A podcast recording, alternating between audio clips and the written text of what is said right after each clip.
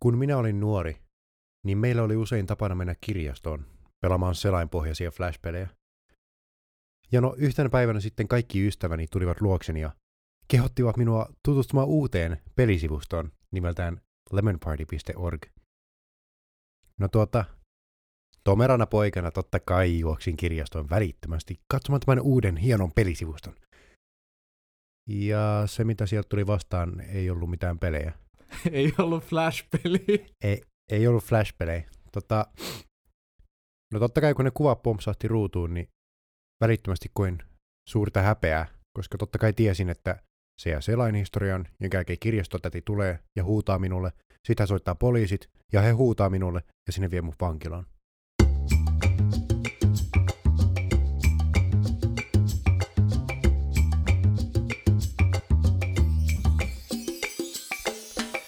Toinen näkökulma on kahden uteliaan milleniaalin viikoittainen katsaus ajankohtaisiin ilmiöihin.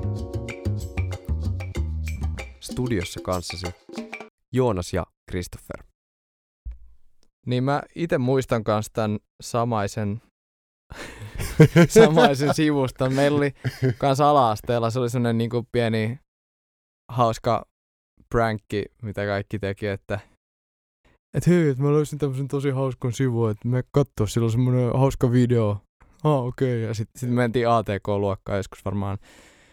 Se on ollut varmaan joskus vitosluokalla tai ehkä vähän aikaisemminkin.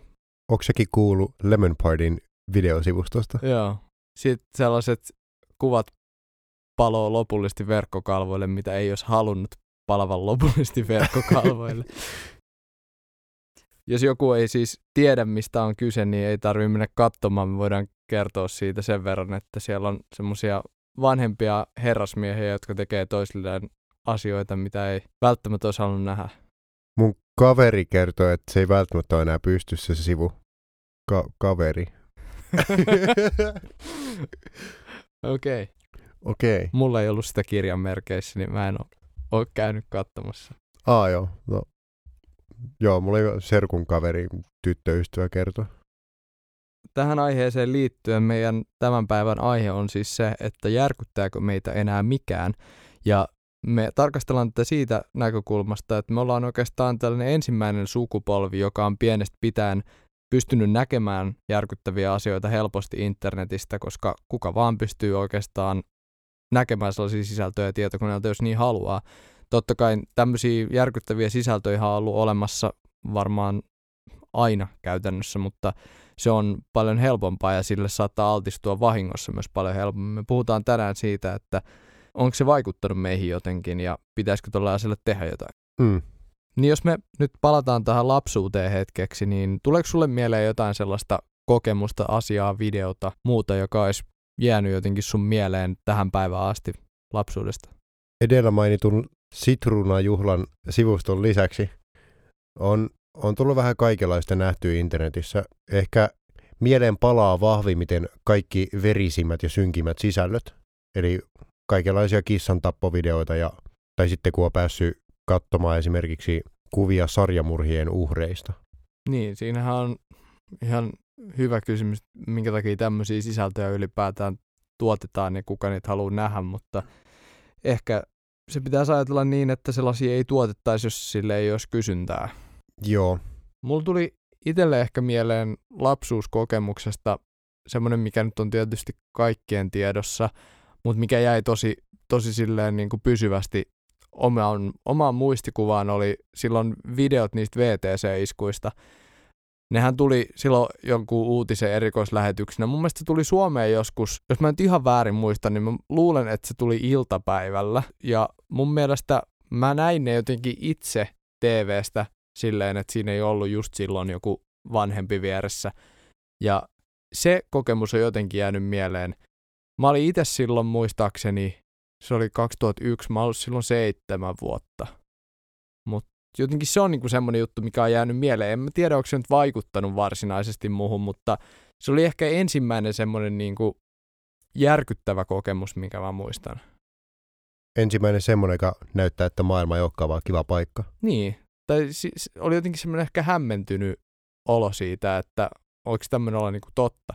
Totta kai mä olin niinku nähnyt sinä se on sen ikäisenä jossain TV-sarjoissa ja leffoissa semmoisia juttuja, mutta Eri asia, kun se tulee oikeasti. niin. Mä en ole itse nähnyt koskaan ketään kuollutta ihmistä, mutta mä voisin uskoa, että se on myös semmoinen järkyttävä asia. Ehkä niin kuolemaa ei ehkä sillä lailla kohdata arjessa ehkä ihan samalla lailla, mitä sitä on kohdattu vaikka sodan aikana tai muuten. Totta kai netissä on olemassa sellaisia videoita, mutta se ei ehkä niin kuin kosketa samalla tavalla meidän jokaisen arkipäivää. Meillähän on aika vahvat systeemit paikalla, joka, joiden avulla vältetään, että kukaan ei ikinä joutuisi kohtaamaan kuollutta ihmistä. Niinpä. Tai välittömästi, kun joku kuolee vanhainkodissa, niin soitetaan heti ruumisauto hakemaan auto pois.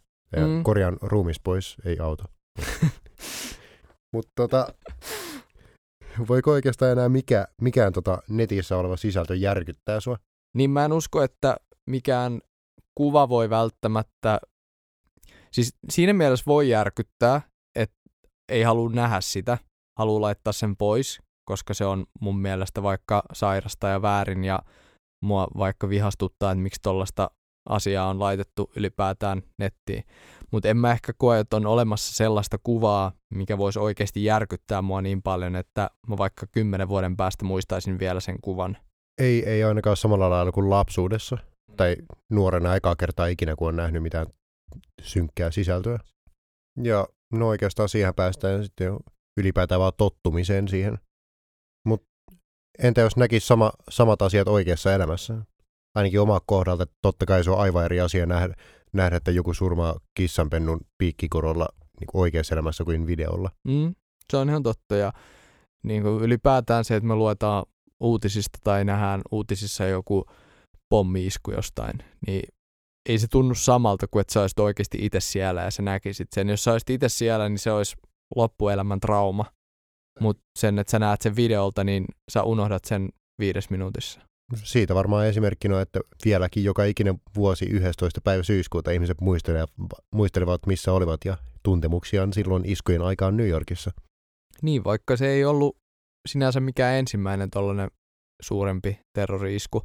Niitähän on ollut paljon aikaisemminkin. Muun muassa Irlannissahan oli pitkään IRA Joo, 90-luvulla. joo.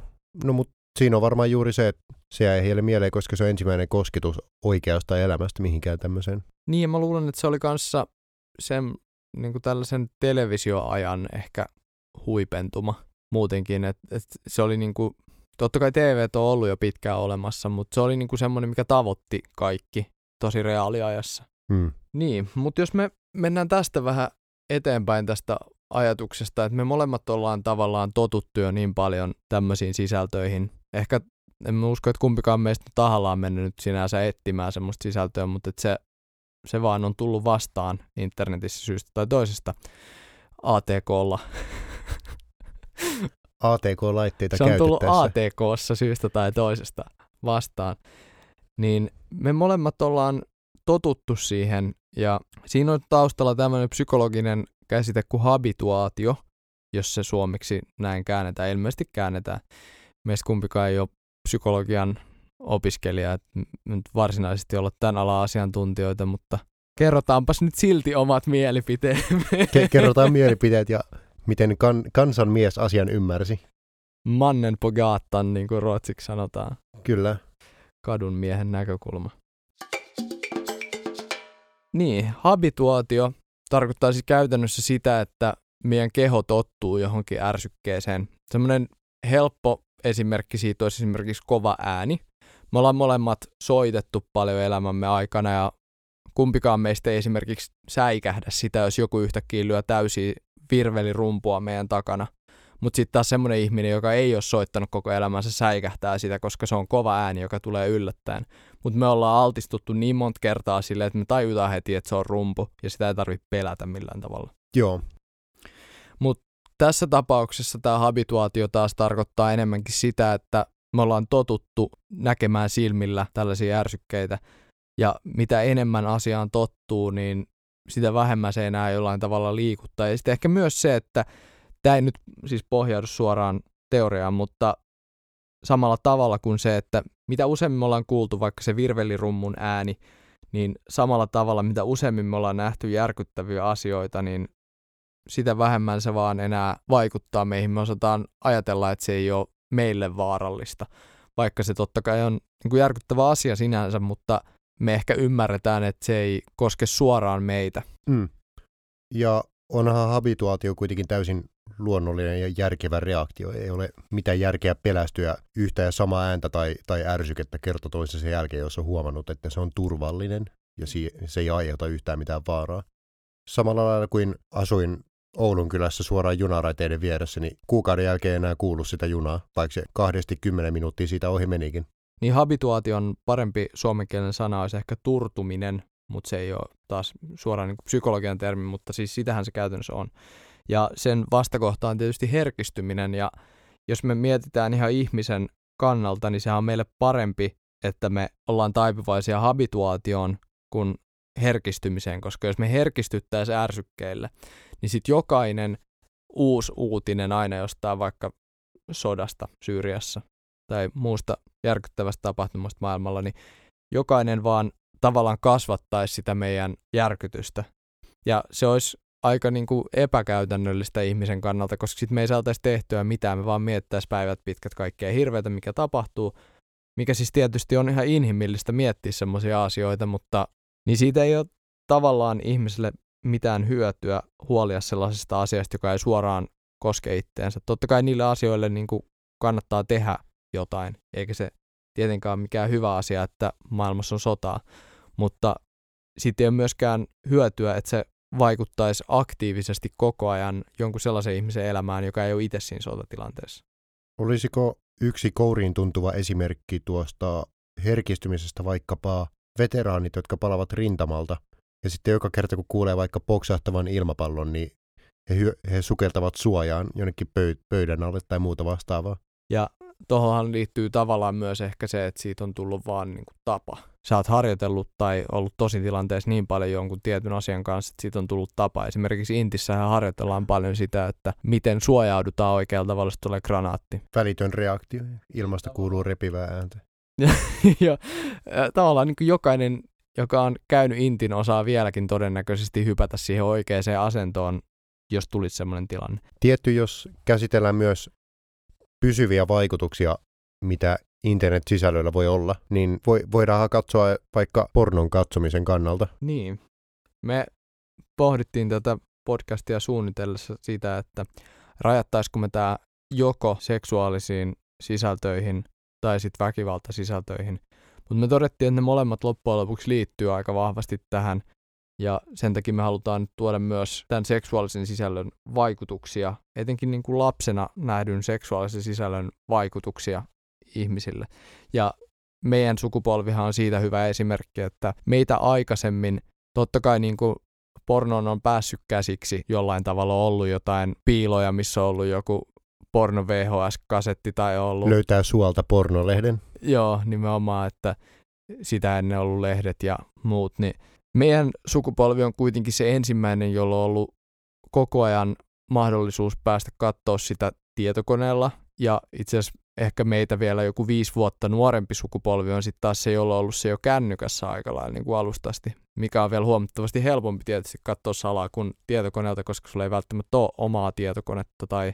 Nyt voi nähdä alastumia naisia nopeammin kuin koskaan ennen. Niin. Ja sulla oli, Christopher, jotain tutkimusta siitä, että miten nämä seksuaaliset sisällöt on vaikuttanut lapsiin? On. Tota, itse asiassa näitä eri tutkimuksia, mitä nyt kattelin, on ihan, ihan järjettömän paljon. Totta kai suuri osa niistä on tehty 60-luvulta eteenpäin noin 2000-luvulle ja sitten sen jälkeen tehty eniten meta-analyysiä vaan tehdyistä tutkimuksista, koska miksi tutkia sama asia kahdesti, jos tulokset ovat jo kyllin hyviä. Yksi tunnettu tutkimus on Howard et alin tutkimus vuodet 1971, missä he otti yliopistoikäisiä poikia, tai no miehiä, nuoria miehiä ei varmaan ovat, ja sitten noin 15 session ajan näyttivät heille pornografista materiaalia, ja kytki, kytki heihin kiinni tuota, antureita, joilla havaitsivat verenpaineen ja sykkeen muutokset ja myö, myös erektion määrän. Tämä on varmaan niin oudoin testi historiassa, mitä ikinä teet. Erittäin mukava. ja, tota, luonnollista. Ja itse asiassa, no tuloksena olikin, olikin, että ajan mittaan nämä ihmiset juuri tottuivat siihen, siihen materiaaliin ja kertoivat jälkikäteen, että olisivat halunneet nähdä pa- oikeastaan paljon synkempää materiaalia tai niin kuin, mitä pidemmälle ja pidemmälle mennään. Tietty kritiikkinä kyseiselle ko- koeasetelmalle voidaan sanoa, että se ei välttämättä ole hirveän, mie- hirveän mielekästä nähdä yksiä ja samoja pornovideoita kerta toisessa jälkeen 15 sessio aikana, kun piliin on kytketty jonkinlainen sensori, mutta siis... Niin sehän on vähän sama kuin katsoisit leffan 15 kertaa putkeen, se ehkä voi olla vähän tylsää sitten jo. Kyllä, mutta pitää tietty mainita, että samat tulokset on toistettu tutkimuksella toisensa jälkeen myös eri koeasetelmin. Jos nyt katsoo pelkästään pornon vaikutuksia ihmisiin, niin sieltä tulee ihan järjettömän paljon aiheen sivusta meneviä, meneviä tota, piirteitä. Esim. Zillman ja Bryant löysivät tai tekivät tutkimussarjaa 80-luvulla, missä huomasivat, että mitä enemmän ihmiset katsoivat pornoa, se enemmän se vaikutti heidän arvoihin tai näkemyksiin maailmasta. Pornon suur- suurkuluttajat olivat paljon enemmän ok irtosuhde- irtosuhteiden kanssa, eivät tykänneet lainkaan avioliitoista, näki, näkivät tota yhä harvinaisemmat ja harvinaisemmat seksuaaliset fetissit yleisinä tai normaaleina, näkivät seksuaalisen sisällön levityksen normaalina, eivät oikeastaan pystyneet enää edes erottamaan, mikä on pornoa ja mikä ei. Ja ennen kaikkea he, he ei halunneet lapsia, ja varsinkin naiset, jotka katsovat paljon pornoa, eivät halunneet tyttölapsia. Tuo on aika kiinnostava seikka kyllä. Mutta siis tähän liittyy myös toi habituaatio, mistä äsken puhuttiin, että mitä enemmän kuluttaa sitä, niin sitä enemmän siihen tottuu, sitä enemmän siihen turtuu ja sitä alkaa vaatia sitä oudompaa sisältöä. Ei ehkä välttämättä niinkään sen takia, että itsellä olisi joku varsinainen mielenkiinto sitä asiaa kohtaan, mitä siinä näyttää, vaan ehkä enemmän vaan sen takia, että se on erilaista ja erikoista ja ehkä myös kiellettyä. Mahdollisesti, tai itse asiassa todennäköisesti, mutta tietty pornon kohdallahan pitää, pitää myöntää, että sitä tehdään eniten nautinnon vuoksi. Totta kai, jos katsoo järjettömiä määriä pornoa eri päivittäin tuntikausiin, niin totta kai siinä käy habituaatiot, ei, se ei enää kiinnosta ja viritä, mutta myös se, että koska niin kuin porno on luonteeltaan semmoista, että se vapauttaa dopamiini aivoissa, koska totta kai masturbaatio on mukava ja hauska ja niin edespäin. Niin mitä enemmän sitä tekee, sen, sen, niin kuin, sen vähemmän aivoissa on dopamiinireseptoreita enää vastaanottamassa samaa määrää dopamiinia, mikä meinaa, että tarvitsee yhä synkempää ja synkempää sisältöä, että saa sitten saman nautinnon. Mutta tosiaan katoin myös vähän, mitä vaikutuksia sillä on lapsiin ja nuoriin. Ja Sabina Wallach and Finkelhor katsoivat asiaa, oliko 2008, ei itse luen nyt tässä muistiinpanoissa, niin tutkivat, että miten alle 18-vuotiaat reagoivat tai, jälki, tai jälkikäteen kertoivat reagoineensa siihen, että näkivät pornografista materiaalia. 80 prosenttia pojista ja 27 prosenttia tytöistä raportoivat olleensa innostuneita näkemästään. Yllättää sinänsä, että pojat enemmän siitä tykkäsivät. 73 prosenttia tytöistä ja sitten neljäsosa pojista olivat nolostuneita. Yli puolet tytöistä ja noin viidesosa pojista olivat, ö, kokivat iljetystä nähdessään sen. Ja kaksi kolmasosaa pojista ja tytöistä, jotka kokivat vahvoja tunteita nähde, nähdessään tätä sisältöä, kertoivat ollessaan myös häpeissään nähdessään siitä. Oliko siinä kerrottu tarkemmin, että johtuiko se häpeä siitä, että ne ei olisi tavallaan saanut vielä katsoa sitä vai? Tota, sen tarkemmin en nähnyt siellä. Joo. Siellä vaan, tota, tosiaanhan tutkimus toteutettiin silleen, että kysyttiin jo aikuisilta ihmisiltä, että mitä tunteita he koki, kun ensimmäisen kerran näkivät pornoa. Mm. Niistähän ei saa tietenkään tutkia lapsilla, koska lapset ei saisi sitä katsoa. Se on huomattavan epäeettistä pistää, pistää alaikäisille pornografista materiaalia eteen. Sen takia me ei saada siitä ikinä minkälaista koeasetelmaa. Myös mielenkiintoista on se, että ö, lähes kaikki heistä tai kaikista, jotka kokivat negatiivisia tunteita pornon näkemisestä, ö, sanoivat tai kokivat, että eivät haluaisi nähdä sitä uudestaan. Mutta toisaalta, mitä enemmän ihmiset katsovat pornoa, se enemmän siihen, siihen löytyy kiinnostusta. Eli ensi kerta pelästyttää ja toinen ja kolmas tuntuu kivoilta ja kymmenes ja kahdeskymmenes on vielä kivempi. Joo. Kunnes se on taas liian tylsää, että pitää, pitää mennä seuraavalle levelille. Niin sitten toinen puolihan on tietysti näiden väkivaltakokemusten vaikutus lapsiin. Se on sillä tavalla vähän eri, koska pornohan katsotaan nautinnon vuoksi, ja väkivaltaa taas suurin osa nyt ei katso nautinnon vuoksi, ja jos joku katsoo, niin sit, sitä nyt ei voida pitää ihan niin kuin terveenä ihmisenä. Mutta silti moni lapsi altistuu haluamattaan erilaisille väkivaltasisällöille, joko sitten ihan tv tai muissa niin kuin virallisemmissa, vaikka uutisissa, mutta sitten myös erilaisten nettisivustojen kautta, vaikka jossain Redditissä tai jossain vastaavassa. Reddit, ylilauta, 4chan. Just näitä tällaisia, mitkä on rajoittamattomia keskustelufoorumeita. Mennään myöhemmin siihen, onko sellaiset hyvä asia vai ei, mutta lapsuuden kokemukset, väkivaltakokemukset, nehän jää tietysti ajallisesti taakse, mutta niin kuin sosionomi Laura Bark kertoo, niin tällaiset henkilöt, jotka on lapsuudessaan kokeneet jonkunlaista kaltoinkohtelua tai nähneet järkyttäviä asioita väkivallan kanssa, niin niillä on usein aikuisina myös vielä ihan arjessa ahdistavia ja jopa pelottavia oireita. Esimerkiksi tällaisia muistivälähdyksiä menneisyydestä, ahdistusta, paniikkikohtauksia, unettomuutta, masennusta, psykosomaattisia oireita ja jopa sit ihan siihen asti, että on itse, itse tuhoinen tai saa jotain raivokohtauksia tai tietysti vähän niin kuin surullista kyllä alkaa itse käyttäytymään samalla tavalla, mitä on lapsena kokenut tai nähnyt. Mistä tietysti päästäisiin kiintymyssuhdeteoriaan, mutta se onkin jo oma aiheensa. Joo, mutta sehän perustuu paljon just siihen, että on saanut tietynlaisen mallin siitä, mikä on normaalia. Ja tällaisten piirteiden ymmärtäminen sitten aikuisiellä voi olla muista vähän vaikeaa sellaiset, ketkä ei itse kokenut tällaisia asioita. Ja niin kuin monesti koetaan tällaisia ulkoisia paineita siitä, että niin kuin menisit jo eteenpäin niistä asioista ja eläisit normaalisti, mutta...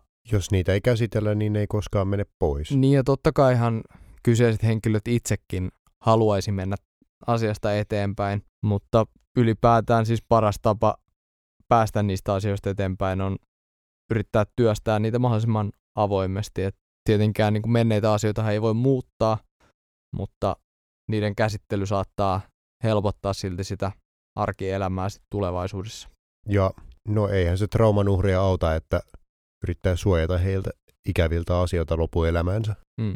Mutta tästä väkivaltakokemuksen vaikutuksista on aika paljon tutkimusta siitä, että jos on itse kokenut sitä väkivaltaa tai todistanut sitä niin kuin ihan oikeassa elämässä, niin sillä on vaikutuksia siihen, minkälainen aikuinen siitä ihmisestä kasvaa. Et ei se tietenkään tarkoita automaattisesti sitä, että susta tulee itse samanlainen, mutta sillä on suuria vaikutuksia. Ja niin kuin luettelin tuossa aikaisemmin noita eri oireita, mitä siitä voi tulla, niin se on tällaiset lapsena koetut asiat on tosi iso osa niin kuin ihmisten ongelmia sitä aikuisena.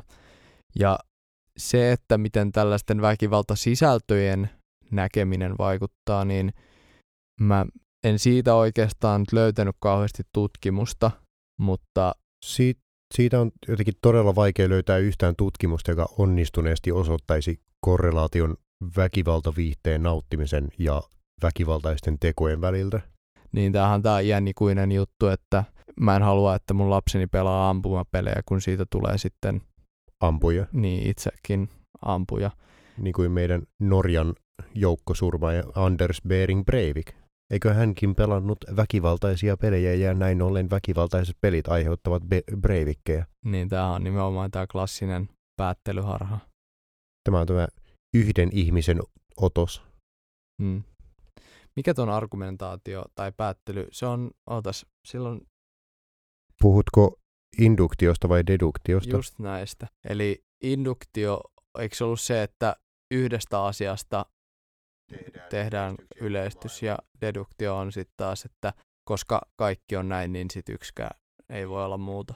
Niin, tai et, jos, jos päätellään, että kaikki, kaikki lamput ovat, oota, mikä olisi esimerkki? Tämähän on tämä kuuluisa musta joutsen teoria, että kun kaikki joutsenet oli ollut siihen mennessä valkoisia, mutta siitä Australiasta löytyikin musta joutsen ja siitä tulee tämä musta joutsen teoria että oletettiin, että kaikki joutsenet on valkoisia, koska kaikki siihen asti nähdyt joutsenet oli valkoisia, mutta sitten löytyikin lajike, joka ei ollut valkoinen. Eli näin ollen musta joutsen ei voi olla joutsen, vaan sen pitäisi olla jotain muuta.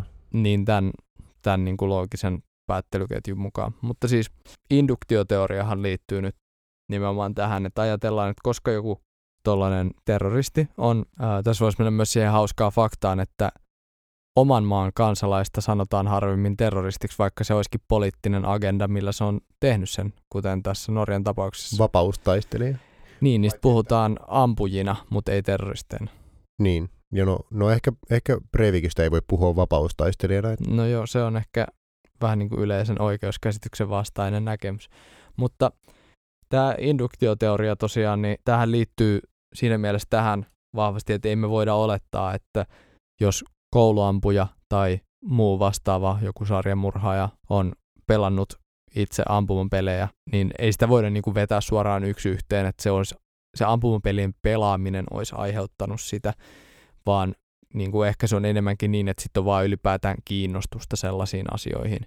Että se, ei se, niin kuin, se, että sisällön kuluttaminen aiheuttaisi suoraan käytösmuutoksia, niin se kuulostaa ainakin mun mielestä aika kaukaa haetulta.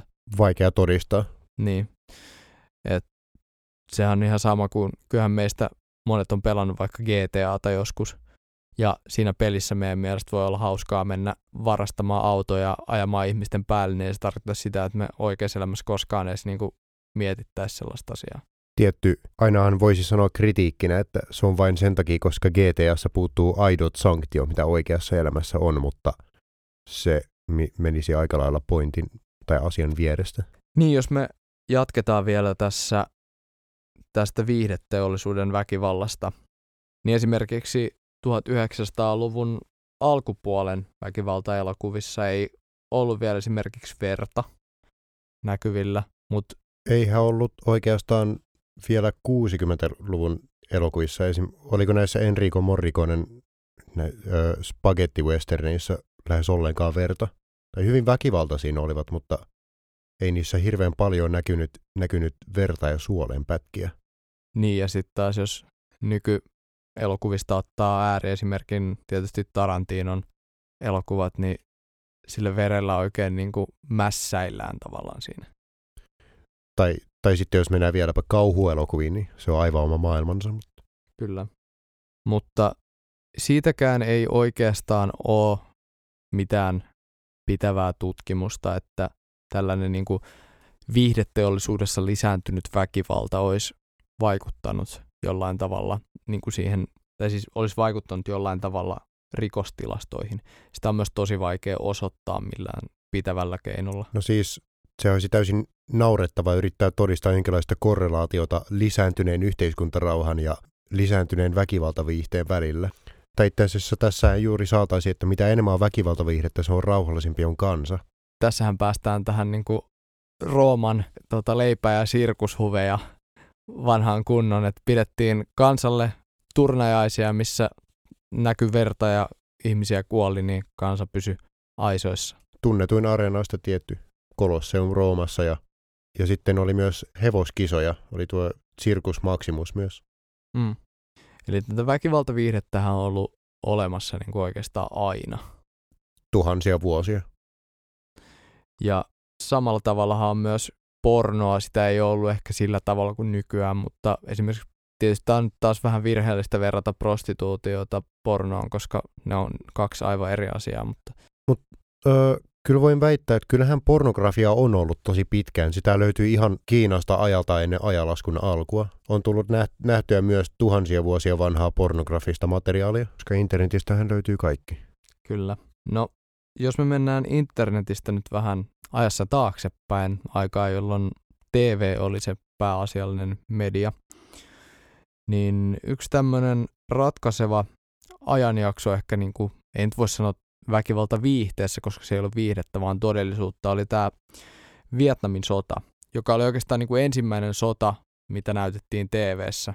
Ja vieläpä lähes täysin avoimesti, mikä sitten vaikuttikin julkiseen mielipiteeseen sodasta hyvin paljon, kun kerrottiin kaikki. Niin silloin ei ehkä vielä ymmärretty sitä propagandamerkitystä siinä mittakaavassa, mitä nykyään. Sitten taas vaikka Persianlahden sodassa 90-luvulla, niin eihän siellä TVssä näytty mitään muuta kuin semmoisia sankarijuttuja ja tämmöisiä niin kuin vain oman valtion kannalta tai asevoimien kannalta positiivisia tapahtumia.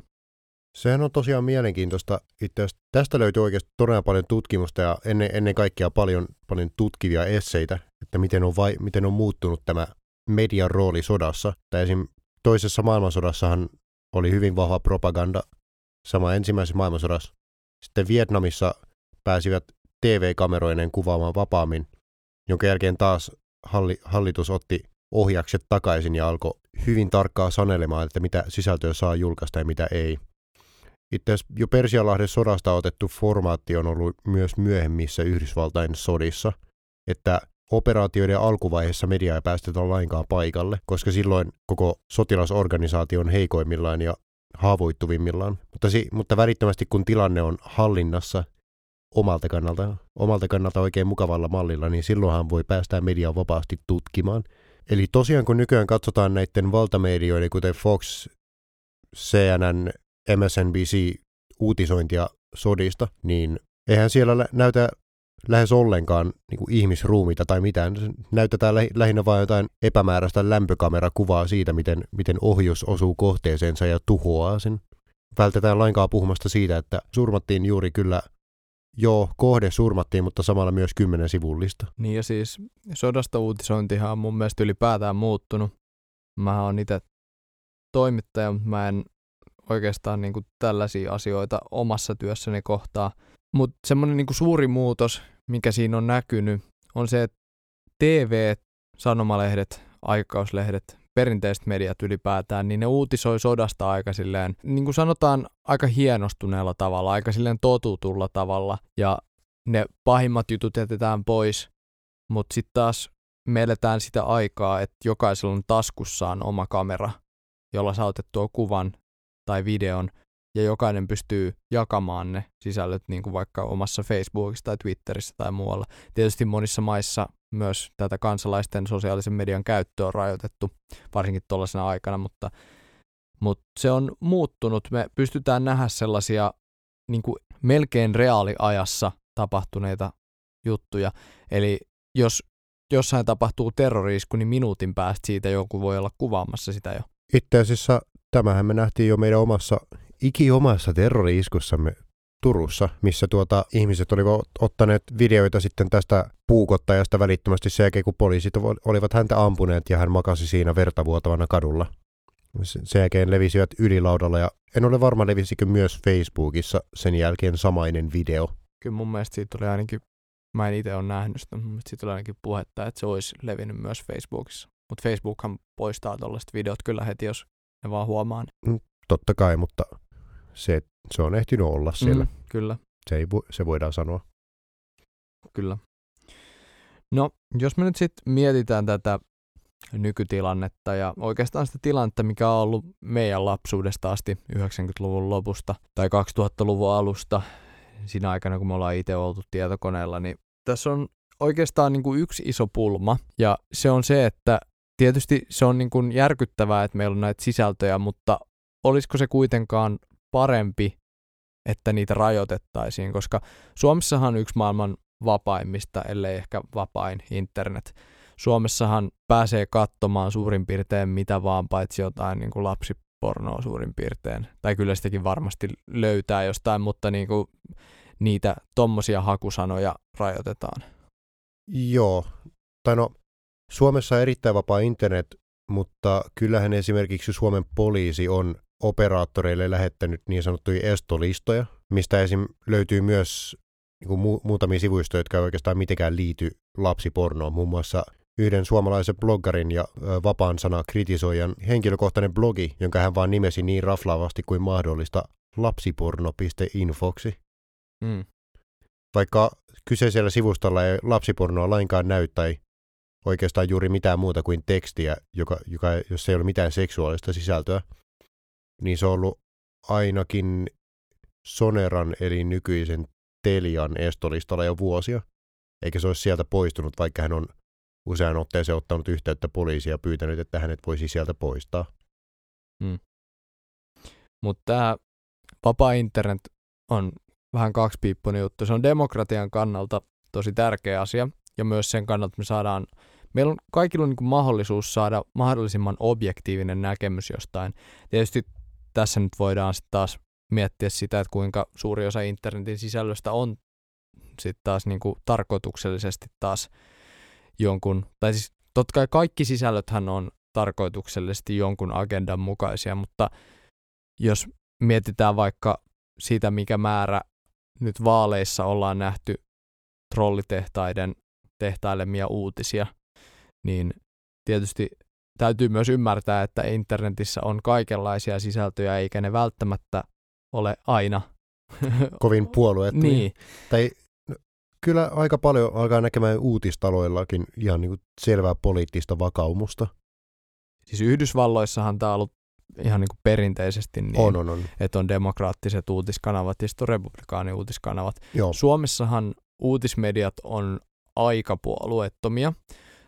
Uh, on esimerkiksi Hesarillakin on ollut poliittinen agenda ainakin joskus. Mä en ole varma, onko niillä enää, mutta niillä on joskus ihan linjattu se. hallituksista riippuen kyllä.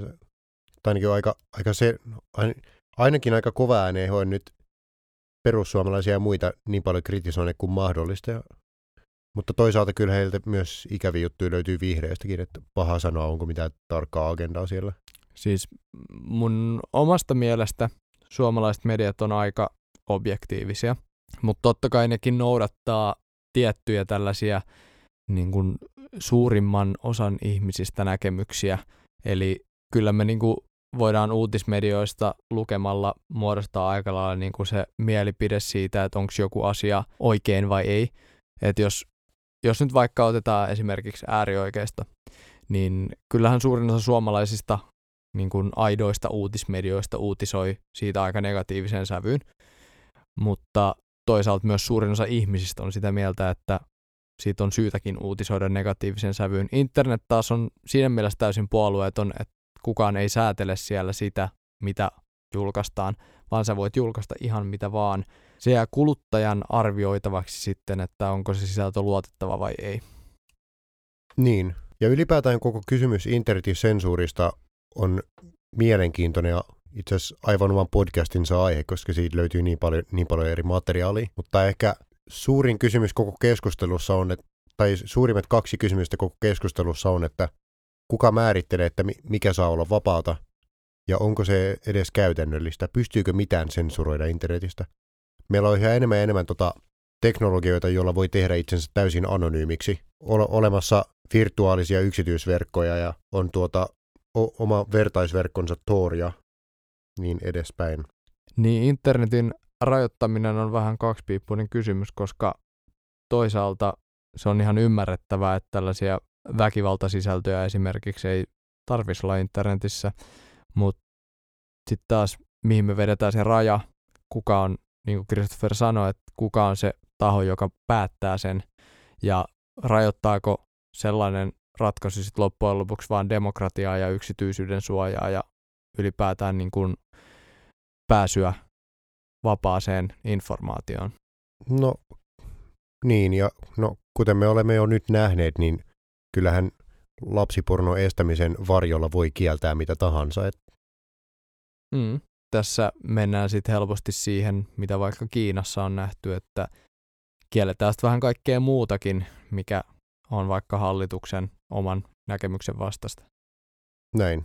Eli virallinen toisen näkökulman näkökanta asiaan on, että Meidän oma ratkaisu ehkä tähän voisi olla se, että lapsilta on tosi vaikea ja ehkä jopa turha yrittää peittää kaikkea sisältöjä.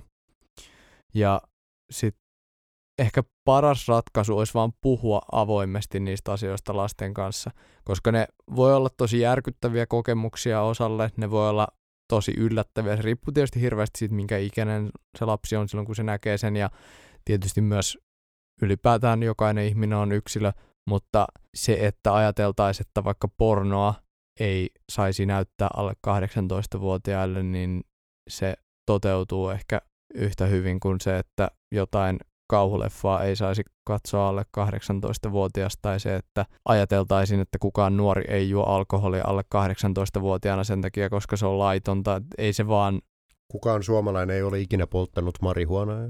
niin, että ei se vaan, asia ei vaan käytännössä mene, niin tota, paras tapa olisi vaan yksinkertaisesti keskustella siitä asiasta lapsen kanssa, että internetissä on tällaista sisältöä ja ei sitä nyt tietenkään lapselle tarvii näyttää, mutta, Ei, ei missään nimessä, se psykologiset vaikutukset on aivan kamala. mutta et, tota, se olisi myös tärkeää, että niistä asioista pystyttäisiin kuitenkin puhumaan. Samalla tavalla kuin vaikka alkoholin kohdalla, niin se, että lapsi juo alaikäisenä, niin ei vanhemman sitä tietenkään tarvi hyväksyä, mutta sillä on kuitenkin silti iso merkitys, että vanhemmat ei varsinaisesti niin kuin, suutu lapselle siitä silmittömästi, vaan puhuu siitä asiasta, Pitää keskusteluyhteyden auki. käsittelee sen asian, koska se estää paljon tehokkaammin sitä asiaa tulevaisuudessa. Eli kohtuu kaikessa. Niin. Ja ehkä niin kuin nimenomaan pornon kohdalla se ongelma on lähinnä se, että lapsella ei todennäköisesti ole vielä siinä kohtaa käsitystä siitä, mikä on niin sanotusti normaalia. Totta kaihan myös niin kuin tavallisessa seksissä ihmisillä on erilaisia mieltymyksiä, toiset tykkää erikoisemmista asioista kuin toiset, mutta pornosta tulee helposti sellainen mielikuva, että kaikki tehdään just sun oman halun mukaan, eikä huomioida niinkään sitä, mitä se toinen tahtoo. Eikä koskaan tehdä virheitä, vaan kaikki menee Niin. täydellisesti. Niin se antaa aika virheellisen kuvan siitä todellisuudesta. Ehkä lisäpointtina vielä, että jos olet pornon su- suurkuluttaja, et todennäköisesti tiedä, mikä on enää normaalia. Mm. Mutta sellainen ajattelu siitä, että se on ihan kamalaa, että lapset on nähnyt pornoa, niin mun mielestä se on ehkä vähän turha ajatus, koska siltä sisällöltä on tosi vaikea välttyä. Ja se on myös tosi luonnollista, että lapsia kiinnostaa se, koska se on jotenkin erilaista ja se on vierasta. Minkä ikäisistä nyt puhutaan? No, puhutaan nyt vaikka alkumurrosien Esi- vaiheessa. esiteini ja sitä vanhemmat. Niin. Okei. Et totta kai jos puhutaan seitsemänvuotiaasta lapsesta, niin ei sen ikäisen niin kun, Jos, tarvitse nähdä sellaisia asioita. jos alle 10-vuotias esittää huomattavaa kiinnostusta seksuaalis- seksuaaliseen sisältöön ja on muutenkin hyperseksuaalisoitunut, viekää se terapiaan, sillä on tehty jotain. Mutta se on ihan luonnollista, että murrosiassa alkaa kiinnostamaan ne asiat ja se on, kun se on, se on taas niin kuin tällainen asia, että kaikki on sen joskus kokeneet, kaikki on joskus nähneet, tai lähes kaikki, sulla oli joku prosentti siitä, oliko se, Siis katselin, että yhdysvaltaisessa yliopistossa tehdyssä kyselyssä kysyttiin, että miten moni täällä olevista naisista ja miehistä on nähnyt pornografista, pornografista sisältöä. Ainakin, ainakin kyseisessä otoksessa miehistä se oli pyöriät 100 ja naisista 97 prosenttia.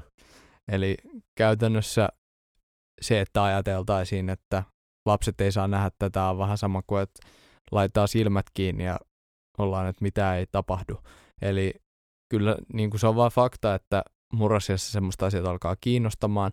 Ehkä joskus aikoinaan ei ollut mahdollisuutta nähdä sellaisia sisältöjä ihan niin helposti kuin nykyään, mutta se kuuluu normaalina osana kuitenkin nuoren kasvamiseen. Se on ihan hyvä asia, että niitä sisältöjä rajoitetaan, ettei nuorten tarvitsisi nähdä niitä niin kuin ihan kaikista pahimpia juttuja, varsinkaan heti alussa, koska ne antaa tosi väärän kuvan siitä.